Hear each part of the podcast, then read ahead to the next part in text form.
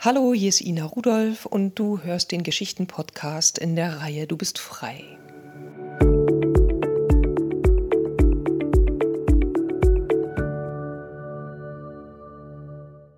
Heute möchte ich dir eine der wichtigsten Entscheidungen meines Lebens vorstellen.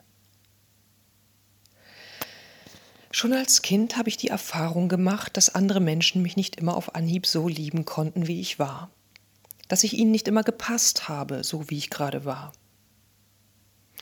Und da ich Liebe wollte und noch nicht gelernt hatte, mich selber zu lieben oder das Leben selbst, glaubte ich, etwas tun zu müssen, damit andere Menschen mich lieben können. Damit fing das Missverständnis an. Ich dachte, ich müsse nur auf eine bestimmte Weise sein und dann würde das schon gehen. Ich lächelte, auch wenn mir nicht danach war. Ich sagte ja, obgleich ich Nein fühlte. Und ich versuchte, in die Schablone zu passen. Und obwohl ich lange versucht hatte, anders zu sein, ist es mir doch nicht gelungen. Irgendwann kam es doch immer ans Licht. Und ich selbst hatte den schmerzhaften Zwiespalt, in den ich mich selber gebracht hatte, auch immer gespürt. Heute weiß ich, dass all diese Gedanken nicht wahr sind, die sagen, ich müsste mich verbiegen, um anderen zu gefallen. Es ist ja noch nicht einmal wahr, dass ich Liebe von anderen brauche, jedenfalls nicht in den Momenten, wo andere sie mir nicht aus freiem Herzen geben wollen. Zudem liegt es nicht in meiner Hand, ob andere mich lieben. Diese Liebe, die mich wärmt und gleichzeitig frei lässt, diese Liebe bekomme ich geschenkt. Und derjenige, der mir diese Liebe schenkt, beschenkt sich gleich mit. Früher ging ich davon aus, dass Liebe vor allem mit Liebe bekommen zu tun hat. Aus dieser Sichtweise entstanden schmerzvolle Abhängigkeiten. Heute ist Liebe für mich vor allem zu spüren, wenn ich selber liebe, wenn ich mich öffne, zulasse, präsent bin, mit all meinen Sinnen die Welt erfasse. Lieben, was ist, wie Byron Katie sagt. Keinen Widerstand aufbauen gegen das, was da ist. Teilhaben, beobachten, mitfließen. Bin ich gegen das, was schon Realität ist, bin ich gegen das Leben.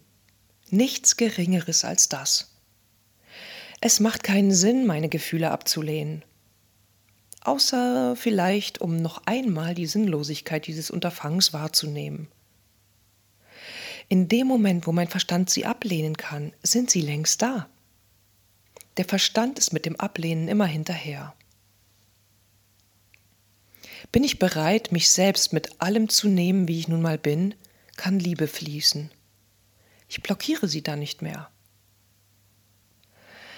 Bist du bereit, alle Erfahrungen zu machen, die das Leben dir bietet? Oder willst du noch dies oder jenes ausschließen? Wie fühlt es sich an, Dinge, die geschehen können, nicht erleben zu wollen? Dagegen zu arbeiten, dir Mühe zu geben, in diese Ecken nicht zu schauen, etwas vermeiden zu wollen. Und wie wäre dein Leben, wenn du bereit wärest, es mit offenen Armen zu empfangen? Alle Schattierungen, alle Anteile. Tatsächlich kann alles, was auf dieser Welt geschehen kann, auch in deinem Leben geschehen. Ich kann mich dagegen stellen oder mitfließen. Dies ist eine der wichtigsten Entscheidungen in meinem Leben gewesen. Mit oder gegen? Wie entscheidest du dich? Und ich habe noch ein Gedicht für dich zum Schluss von Hermann Hesse. Glück. Solange du nach dem Glücke jagst, bist du nicht reif zum Glücklichsein und wäre alles Liebste dein.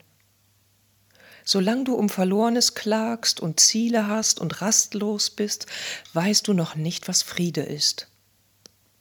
Erst wenn du jedem Wunsch entsagst, nicht Ziel mehr, noch Begehren kennst, das Glück nicht mehr mit Namen nennst, dann reicht dir des Geschehens Flut nicht mehr ans Herz und deine Seele ruht.